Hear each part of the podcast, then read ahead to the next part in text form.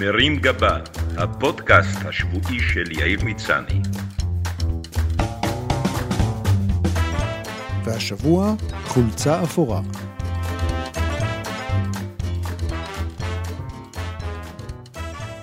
השבוע הופעתי עם חבריי מלהקת טיסלאם ברמת ישי. קצת לפני ההופעה התעוררה בחדר ההלבשה התרגשות גדולה כשהגיע לשם המגה סלב לירן, שכמו אצל האינדיאנים, נוצה כחולה, סוס לבן, שם משפחתו נגזר מפריט המאפיין אותו, חולצה אפורה. למי מכם שאינו מכיר את לירן ואת פועלו, אספר שמדובר באדם שהתמחותו היא לצוץ בכל פעם שיש אירוע דרמטי שבו נוכחות מצלמות טלוויזיה. פיגוע, שרפה, סכסוך שכנים, מחאה חברתית. ולהתייצב מאחורי המרואיין כשהוא לבוש תמיד בחולצה אפורה. לירן לא עושה שום דבר מיוחד, שומר על פאסון בלי לנופף בידיים, מבטו אפאתי, והוא לעולם לא פוצה את פיו. אבל מדובר בחולצה ששווה אלף מילים. להערכתי הזהירה, המשפט של איראן שמע יותר מכל במהלך חייו הוא כנראה המשפט שלום רפי. שלום רפי. לא מן הנמנע שבקרוב כל מרואיין באירוע תקשורתי יתחיל את הרעיון במשפט שלום רפי ולירן. אחד הסודות שלו הוא היכולת הבלתי מוסברת שלו להגיע במהירות לכל זירת אירוע תקשורתית, למרות שככל הידוע הוא מתנייד באוטובוסים ובטרמפים.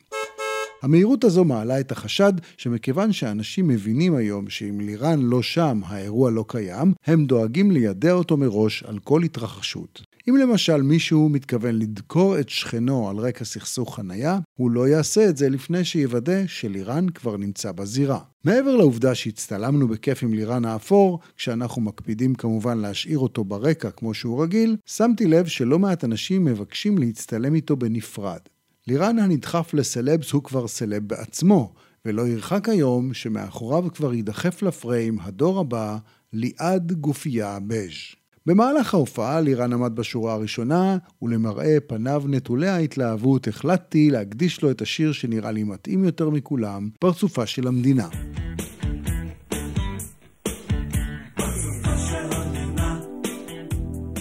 תודה לירן שאתה מזכיר לנו לשמור על פרופורציות, ואף פעם אל תחליף צבע.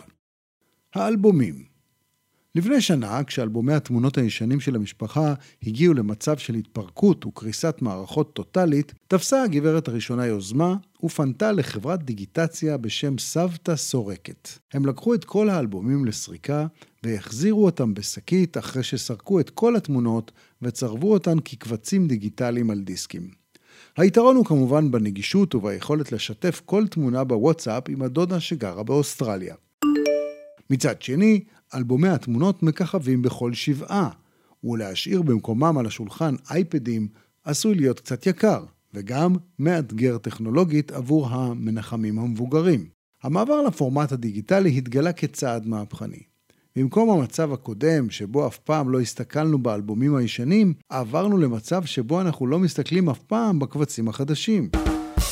אבל במוצ"ש האחרון, מתוך שעמום וניסיון להתחמק מביצוע מטלה אחרת, נכנסתי לקבצים והתחלתי להציץ בתמונות. כצפוי, הצפייה מעלה הרהורים עמוקים בכל הקשור לעבר המפואר, לזמן שעבר ולכל מה שהשתנה בדרך. בניגוד למצב היום, פעם כשצילמת לא היה לך מושג מה בדיוק אתה עושה, ואת התוצאה ראית רק אחרי שבועיים. לפעמים האור לא היה טוב, הזווית מחורבנת, אין פוקוס, והבעה על הפנים לא משהו. שלא לדבר על הפרצוף של הילד כשהאימא מעשנת לידו. What? מצד שני, פעם היה עובר כל כך הרבה זמן מרגע הלחיצה עד שהתמונות יצאו מפיתוח, שגם אם בצילום נראית הזוועה, היה לך מספיק זמן לשדרג את המראה ולהוריד כמה קילו עד שהתמונה יוצאת, ואז היו אומרים לך שאתה נראה הרבה יותר טוב במציאות.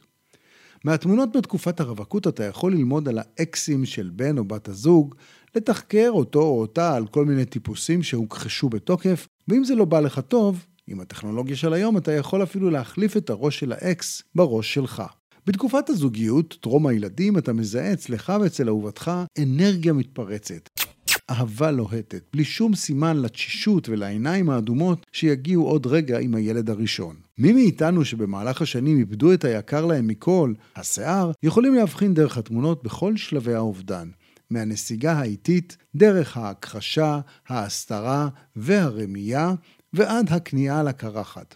למזלנו, הטכנולוגיה מאפשרת היום לשפר רטרואקטיבית את מצבו של קו השיער וגם את הגזרה או את הגובה. דרך התמונות אפשר לראות איך אני משמין יחד עם ההיריון של הגברת הראשונה, ואיך היא חוזרת למשקל המקורי שלה, בעוד אני נשאר לנצח בחודש שביעי. מתברר שילדים לא ממש מתים על הסדרה הזו. למרות שהיום הם מתעניינים רק בעצמם, ומעבירים חלק גדול מהזמן בתיעוד עצמי, הם פחות מתחברים ללוק שלהם מדממים ובוכים בחדר הלידה. התמונות הישנות יכולות לשמש אליבי עבור כל הילדים שמתלוננים שלא חומקו, טופלו, נאבו והולבשו מספיק.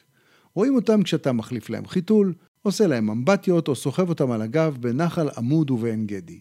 לא ברור למה חשבנו שלצלם את הילדה נושפת על נרות העוגה זה רגע מכונן שחייבים להנציח מדי שנה, ולמה היכולת לכבות את כל הנרות בטייק אחד נחשבת להישג אנושי כביר שראוי לתיעוד. הדירה הראשונה שלנו נראית בתמונות די מעופשת ומחורבנת, אבל אני עסוק עכשיו בלהצטער שבמקום לצלם כל כך הרבה, לא התעסקתי בלחסוך כסף ולקנות אותה, כי היום היא שווה פי שניים. גם מפתיע לגלות כמה מהחברים המצולמים נעלמו מחיי במשך השנים. חלקם עזבו את הארץ, ואת חלקם נפנפתי, או שאולי בעצם הם אלה שנפנפו אותי. מעניין לשים דווקא לב למה שלא צולם, כי אם היית מראה את התמונות למישהו מכוכב אחר, הוא היה חושב שהחיים שלך מושלמים. הרי לא צולמו הריבים שלי עם ההורים, הפיוקים או הכנת שיעורי הבית. ילדים בוכים דווקא מצולמים, אבל משום מה נעדרים צילומים של ההורים הבוכים. אין פקקים, אין צעקות על התחצפות, ואין תמונה מהדרמה של תעודת השליש עם חמשת השליליים שהבאת הביתה. אין שום תמונה עם האהבה הנכזבת, כי היא לא ראתה אותך ממטר. ועכשיו, כשאתה מגלה אותה קשישה בפייסבוק, אתה תוהה אם הפסדת או שקרה לך נס. אפשר לראות תמונות שלך במסיבת סוף היסודי, רוקד ושותה משקה אלכוהולי, אבל לא תמצא תמונה שלך מקיא בסופה על המדרכה. אין גם תמונה של ההורים מחכים בשלוש בלילה שהילדה תחזור בשלום מהמסיבה. במשפחה המורחבת אתה מגלה תמונות של בנות המשפחה שעשו מקצה שיפורים בשפתיים, בחזה ובישבן, והיו מעדיפות שתגרוס את התמונות שלפני. כל מי שהגיע בזמנו לחו"ל ימצא תמונה מקורית שבה הוא מחזיק את מגדל פיזה, או עומד בפוזת לירן חולצה אפורה ליד מגדל אייפל, או הביג בן בלונדון. אין בזה הרבה עניין, אלא אם כן הצטלמת ליד חומת ברלין או מגדלי התאומים, מקומות שעברו קצת שינוי עם השנים. בזמן שאני מעלעל בקבצים הדיגיטליים ומרוצה מהשדרוג הטכנולוגי שעשיתי, הקטנה בת ה-15 הודיעה שאני צריך לקחת אותה לפתח תמונות. מתברר שהטרנד החם אצל הצעירים הוא חזרה לפילם, דווקא הם שיכולים לצלם במיליוני מגה פיקסלים עם פילטרים ואפקטים מכאן ועד עמק הסיליקון, מתגעגעים ללוק החם, המחוספס והמיוחד של הפילם, ולתחושת הבלתי נודע של צילום ללא מסך בסרט של 36 תמונות בלבד. כשחזרתי, פתחתי את הבוידם והתחלתי לחפש את מכונת הכתיבה הישנה ואוסף הבולים של סבתא.